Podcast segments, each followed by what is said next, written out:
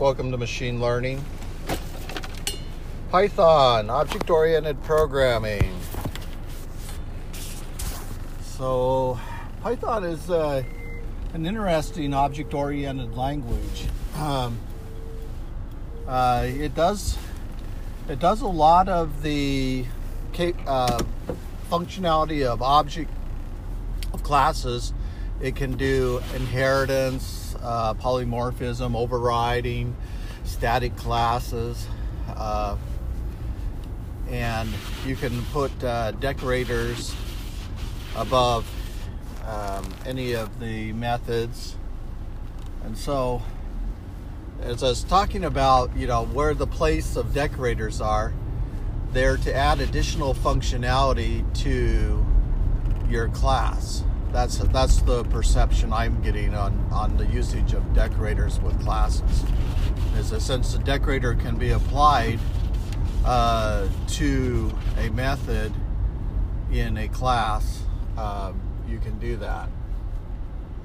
Now, you could also set um, you could set the class to be static or instantiated by um, calling the constructor or just calling a uh, an attribute directly from using the class. So let's say you have an employee class. If I'm going to instantiate it, then I would say emp equals uh, employee per print, and that tells the interpreter that you're creating an instance of that class, which is going to be a memory address.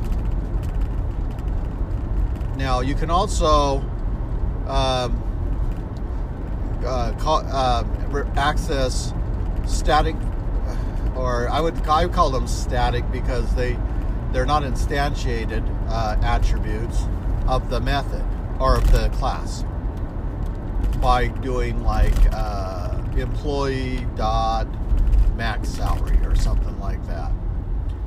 And you can define, you can say max salary equals, let's say, uh, 50,000 or 200,000.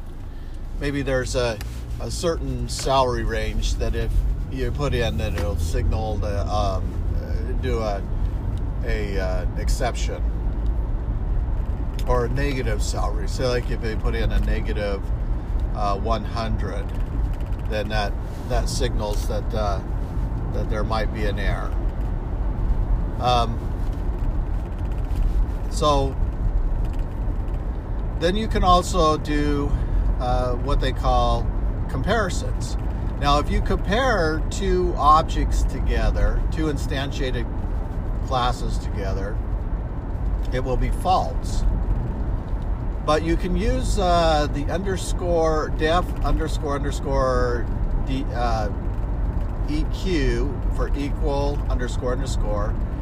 Uh, pass the parameter self, and then uh, you could also have a comma other.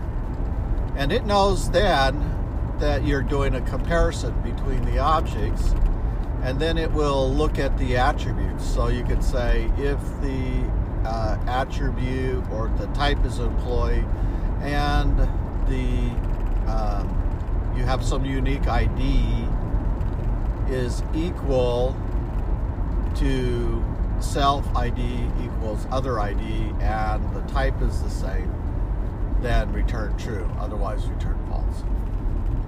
So you can do comparisons between objects. You can do equal, not equal, greater than, less than, less than equal, greater than equal. And uh, and that can be really helpful uh, if you are if you are looking at a list of objects and you are looking for a match uh, based on the object, or if you were saying you were looking for all objects uh, with a certain that might be less than the key value. And the, the other way to do that is to run a filter and uh, and then uh, loop through uh, well, you say your filter and then uh, uh, apply then the criteria on that filter in Python uh, to get matches. But this way, if you're dealing with a class, you can you can do the comparison within the class uh, by using standard operators like equal, less than equal, not equal. You can also get information about the class. Like for right now, if you take a class and you do a print on it, you'll just get the definition that it's a class of a certain type. But if you wanted to actually see the contents of it, you could use the underscore underscore str underscore underscore, or uh, you could you could uh, have it uh, display uh, REPR, the representative notation of that class, and so it would show you the parameters that you're going to pass and uh, and uh, and its types. So that's kind of a nice feature to encode into your class. So all you have to do is say print and then the class name, and you get the you get the uh, basically almost like the reflection of the class. You see the attributes. Actually, you see the parameters to the constructor is what you would probably do. Um, but it's you could have a catalog. There's nothing to say that you couldn't have a catalog on your STR um, that would highlight everything that the class is capable of. So you could have attributes and methods and uh, and those uh, features.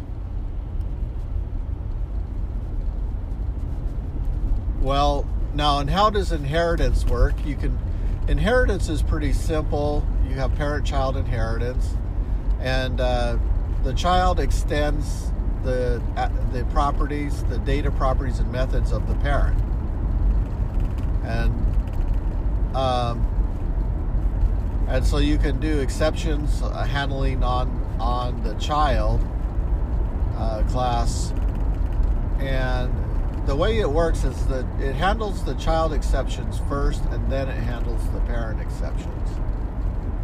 So that way you always you don't have the child exceptions being ignored. So you can uh, have class A inherits class B and class C inherits class A. Or you could say, uh, we could reverse that other way so it sounds a little bit better. Uh, B inherits from class A and C inherits from class B. So, uh, the attributes of A are accessible from C and its methods. So that you can you can have additional functionality as needed uh, through inheritance. To have your your class, your, and then you have your child, parent-child class. And the way you do that is uh, in the class definition you pass as a parameter the parent class. It'd be like class A paren, or excuse me, class B paren A paren colon pass. That's how you would define it. Uh, so Python for object oriented is really very straightforward. You can do decorators, you can do inheritance, you can do overriding. Um, so you can take base classes that are Python based, like the exception class, and you can pass as an inheritance, uh, like ValueError. And so that when you raise and when you do a try exception, catch the exception, whether it's uh, you're processing uh, an override exception or, or the system uh, base exception type. Uh, let's say you're looking for uh, an overflow. So if an overflow uh, occurs, then you ra- you you could raise a, a uh, user-defined exception that says uh, division by zero. And then it would then print out division by zero. But the, the, the nice thing about having that user defined or that overridden exception is that in the uh, calling function, in the function that threw the exception, you can then track where the uh, exception, what type of exception occurred. Like, is it a child exception? Is it a parent exception? Is it a customizable exception? And, that becomes a type. So you can then intercept that and then uh, process the um, handling for that particular exception. So you could also do overrides for data frames, for uh, file I/O, and uh, and you can add your customizable attributes or additional functions and keep the uh, base functionality of the data frame or uh, of the file of the file read. So it's real powerful. Object oriented programming allows you to do lots of customization, build your own classes, and then utilize the uh, uh, functionality of existing classes and you just extend that to your own uh, preference. And so that makes for better code reuse because you might uh, see a pattern where you're doing lots of uh, repetitive work, why not create a uh, class and then extend that off of um, one of the classes that you're using, and then uh, you know set up set it up so that you can have uh, a lot of your functionality encapsulated in the class. Well, when you think about it, pipelines work a lot like class structures. Uh, they keep a they keep references because everything is an object, so all the functionality is an object, and uh, and you basically give it a label, and and then you have certain uh, features that are occurring. So you might uh, have some pre-processing portions, and then you have the classifier portion, and they're in this pipeline, and what ultimately gets fed to the classifier is a data frame of columns with numbers in it. You can't have text in it. Everything has to be numerical.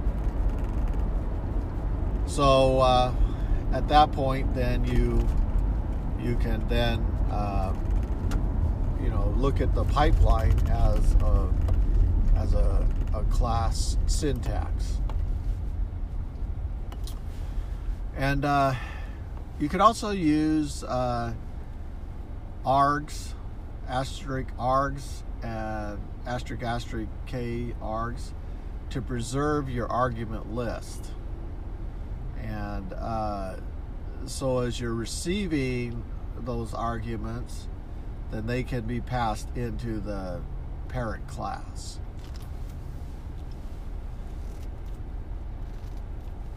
One of the real great advantages of object oriented, oh, sorry, is code reuse. Now, you have to look at certain areas and you have to do your measurements in the object oriented for performance because object oriented performance uh, programming does have a cost. So there's going to be times where you don't want to probably make it all objects and you want to keep it, uh, you know, uh, native API calls in a pipe uh, as fast as you, keeping your performance as fast as possible. There's other times where you're going to want to do more kind of like protocol programming or functional programming, where you just uh, kind of set up a module and the module has a set of functions. But the ultimate goal is trying to keep your functionality loosely coupled. You know, uh, keep that functionality isolated to what the function's description says it will do. And, and that way you don't have entanglement because uh, you know if you do if you you're thinking okay well this will uh, write an output to a file you don't want it having writing to a file and then sending an email too. You want that e- send an email to be its own separate uh, uh, function. And that keeps it loosely coupled.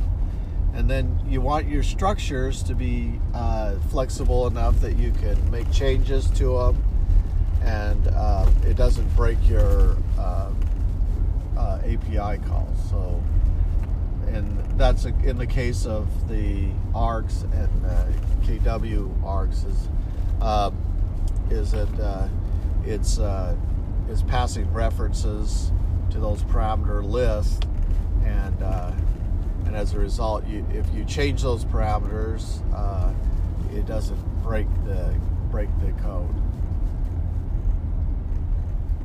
So flexibility in object-oriented design is is very important, and uh, polymorphism is a critical pillar. Encapsulation. You have to you have to think carefully when you're dealing with shared variables in classes. Uh, because you can assign you can assign a value to a class share value value and um, it can then be accessed by other instances of well it let me say that uh, better. The instances will have their own value for that variable, but the uh, class shared value will be what was defined, but it doesn't, um, it's not defined as const. So you can change that and uh, it can be shared among multiple objects like shared memory.